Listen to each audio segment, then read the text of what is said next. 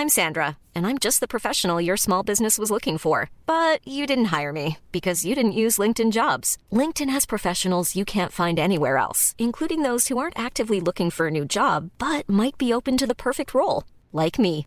In a given month, over 70% of LinkedIn users don't visit other leading job sites. So if you're not looking on LinkedIn, you'll miss out on great candidates like Sandra. Start hiring professionals like a professional. Post your free job on linkedin.com/people today.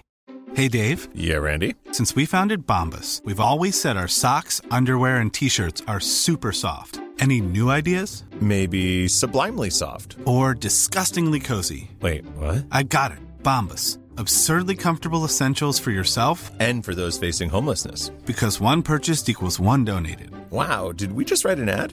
Yes. Bombas. Big comfort for everyone. Go to bombas.com slash ACAST and use code ACAST for 20% off your first purchase.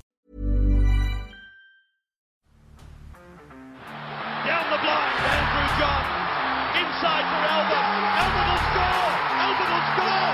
Newcastle have won.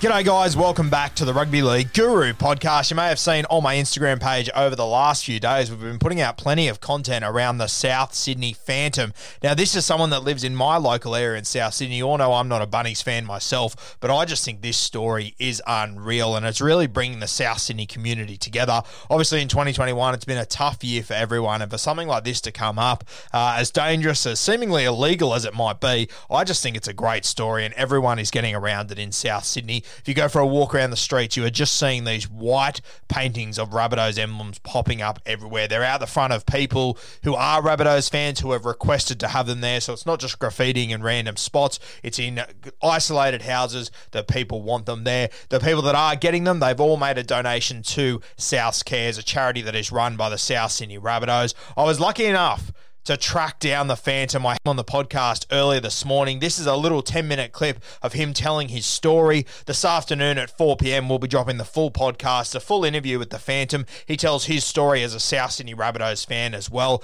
If you're a Rabbitohs fan, I highly advise you listen to this one. A great history lesson on your club. And if you're just a footy fan in general, one worth listening to. Some of his insights and some of his stories will blow you away. This is what rugby league is about people being passionate about their team and their team bringing their community together, especially in a really difficult time as we are all going through at the moment with COVID and whatnot. This is a sensational story. This is just a little 10 minute clip from this podcast. The rest of it will be available at 4 p.m. on the Rugby League Guru podcast, where we go deep with the South Sydney Phantom.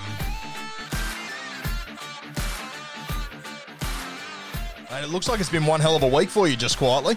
Uh, yeah, look, I'm, I'm not getting any younger. Um, it's been a it's been a long road to get here, but um, you know, one final push uh, this week should uh, should see us through. So yes, it has been, but it's a it's a fun time.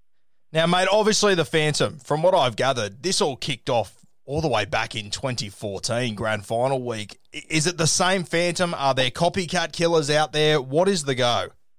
Hasn't um, I, yeah, good question. I, there, there hasn't, uh, as far as I know, been a whole hell of a lot of uh, of copycatters. Um, you know, people are obviously doing their own things, and, and that's tremendous. That's to be encouraged. Um, but but yes, uh, the Phantom um, did arise in, in 2014. Um, I, my recollection is uh, we'd uh, we'd beat the Roosters uh, in the uh, preliminary final. Uh, we had a, a hell of a night celebrating that, and, and that was a tremendous night for for, for you know long starved uh, South Sydney fans. That was um, a fantastic time. But um, you know the next day, having awoken, um, realizing that we were in the grand final. Um, was really the genesis of the idea of what can we do? What can we do um, to support our rabbits uh, through that grand final week? Because many people, my vintage, of course, um, uh, hadn't experienced the grand final week uh, in, in person per se. Um, it was something that was new to us all, um, and I very much wanted to um, wanted to do something. Um, I guess to keep my mind busy, stop getting nervous you know, in the lead up to game time, and, it, and it's sort of morphed into what is now, um, you know, turning into quite an industry. I think in, in that hungover state, you, you, you make some poor decisions. So I started sort of decorating the house. I started by painting red and, uh, painting red stripes onto my my, my freshly mowed uh, front green lawn. And then I thought, gee, what, what, what that lacks is a what that lacks is a bunny.